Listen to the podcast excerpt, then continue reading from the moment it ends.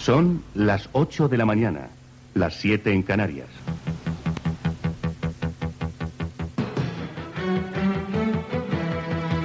El primero de la mañana.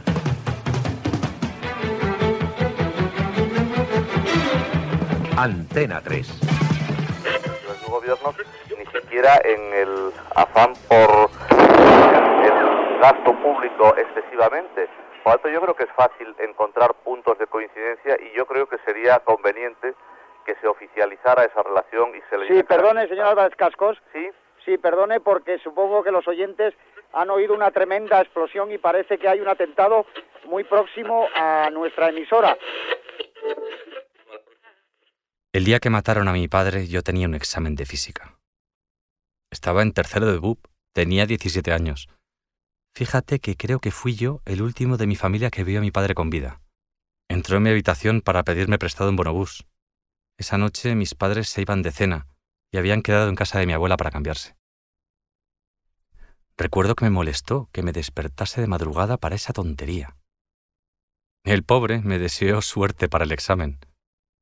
Y esa fue la última vez que vi a mi padre, a contraluz, en la puerta de mi cuarto. Esa fue la última vez que escuché la voz de mi padre. Cuonda presenta Las tres muertes de mi padre. Una investigación de Pablo Romero. Capítulo 1. El día de la masacre. 21 de junio de 1993, Madrid. Siete hombres iban en una furgoneta del Ejército del Aire en plena hora punta. A las ocho y cuarto, estalló un Opel Corsa cargado con 40 kilos de amosal al paso del minibús en la calle Joaquín Costa 61, justo a la salida de la glorieta de López de Hoyos. Murieron los siete. La explosión, activada con un mando a distancia, fue tan violenta que algunas partes del minibús, incluidos restos humanos, aparecieron sobre el paso elevado que cruza esa plaza. Una hora más tarde, otro coche, usado por los asesinos en su huida, explotó en la calle Serrano 83, cerca del primer ataque. Los terroristas usaron un temporizador en esa ocasión. Era un Ford Fiesta rojo.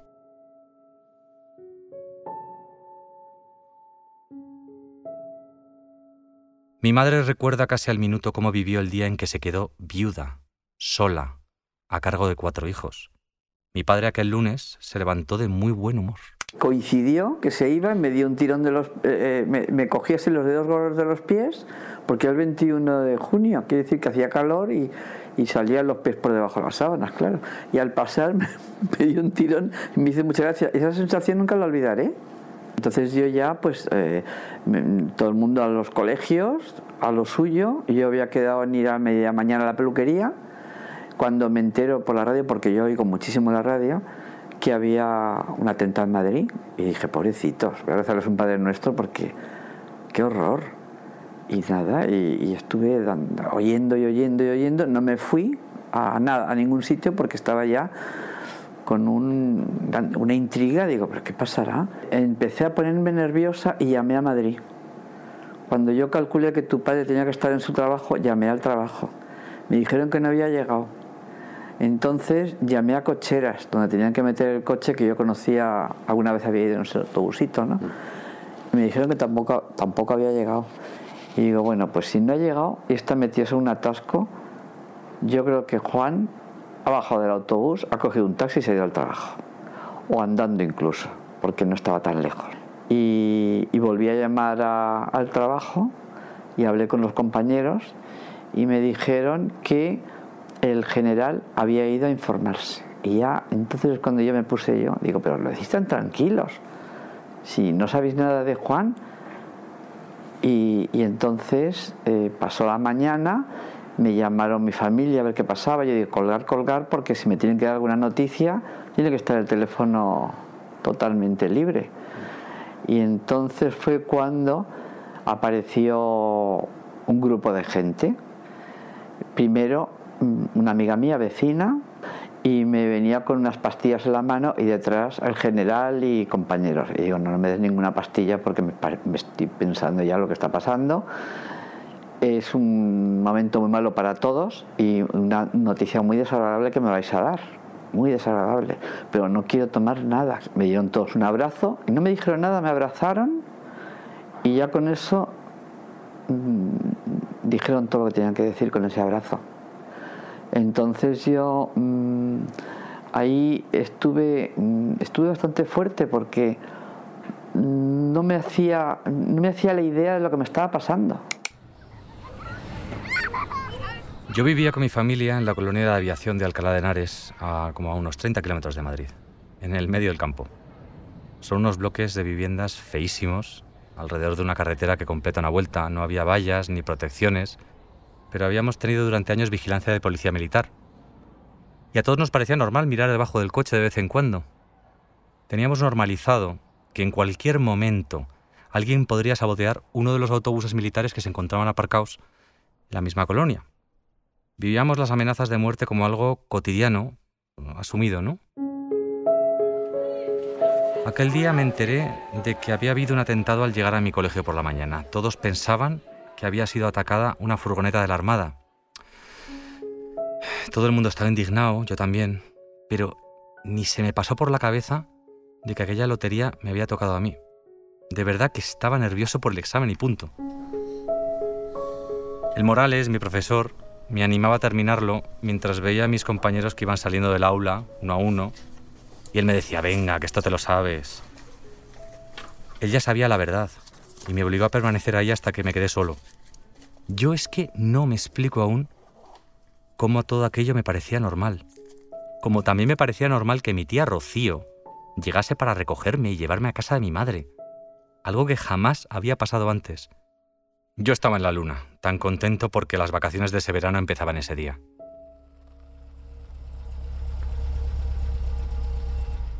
Mi tía y yo llegamos a una gasolinera de la Nacional 2 para comer un bocadillo.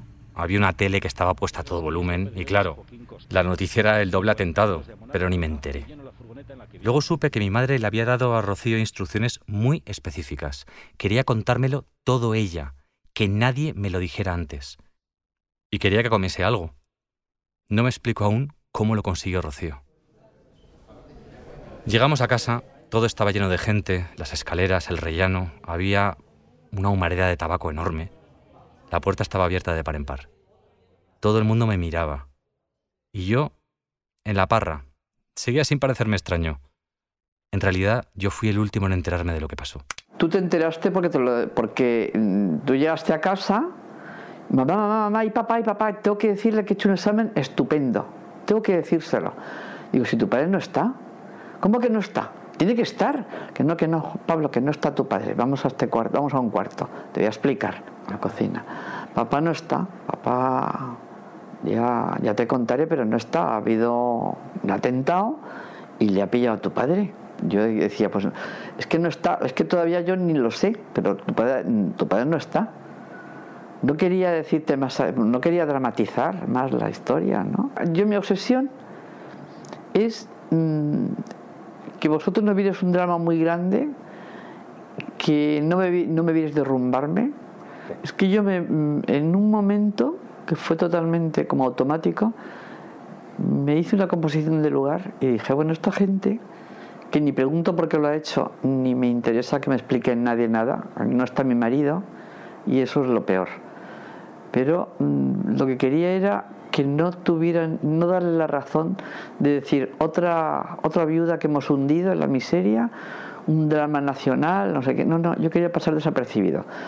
Quería asumir, asumir lo que me pasó, asumirlo y, aprender a vivir con, que eso no se aprende nunca, como siempre digo. Pero, pero claro, es muy complicado. Es que explicarlo, yo lo entendemos las viudas. Pero es que esa fortaleza ante una situación tan límite, tan tremenda, como el asesinato de un marido o de un padre, pues esa fortaleza que algunos nos autoimponemos, tiene un límite.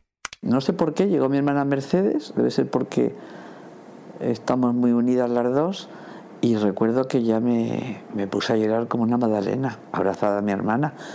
Yo recuerdo eso perfectamente, y luego ya me repuse como pude y, y atendí al resto pero yo recuerdo que todo el mundo se desvivía, claro, estaban preocupados. Entonces resulta que tengo una vecina que, porque claro, un hermano mío decía, venga, mm, vente a la cocina, abre la boca. Me metía unos sándwiches de, de, sitio, de Mallorca maravillosos que había traído. Y yo, no, no puedo, es que no, no me pasa nada, no me pasa nada. Eran las 4, las 5, y yo, sí, no necesito nada. Y entonces pasó una vecina con un zumo de tomate, con un buen vaso de zumo de tomate fresquito hasta arriba, y empecé a beberlo, a beberlo, a beberlo, y me sentí estupenda. Había perdido muchas sales porque hacía mucho calor ese día, y la recuperé con ese maravilloso zumo que me dio mi vecina Inmaculada, que nunca se lo Siempre me acuerdo de ese zumo. No, es que yo lloraba en la habitación. Delante de vosotros, desde luego yo hice un gran esfuerzo, claro, luego al cabo de los años, pues vienen las, las historias de las depresiones y las cosas, pero a mí estuve manteniéndome mucho tiempo porque yo quería que saliese todos adelante. De aquel día tengo recuerdos muy nítidos, pero muy íntimos. Había demasiada gente. Nadie sabía qué decir. Algunos llegaban llorando a moco tendido, otros llegaban tensos, otros firmes. Ciertos familiares y amigos estaban mudos, otros hablaban sin parar.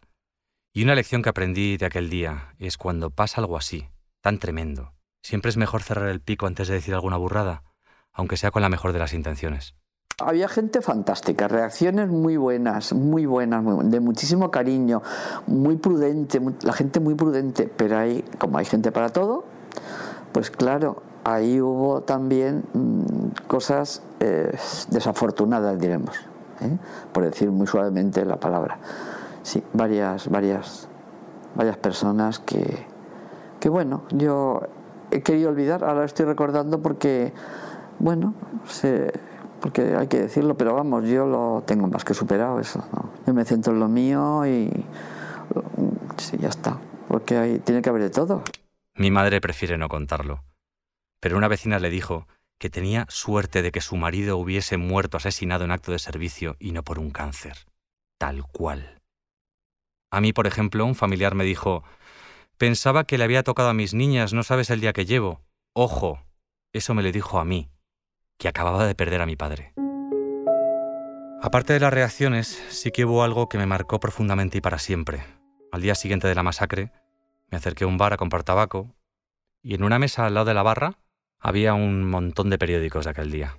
No pude evitar tirarme en plancha sobre ellos. Recuerdo abrir el ABC, recuerdo pasar las páginas y ver el horror del atentado en imágenes, todas ellas borrosas, de muy mala calidad.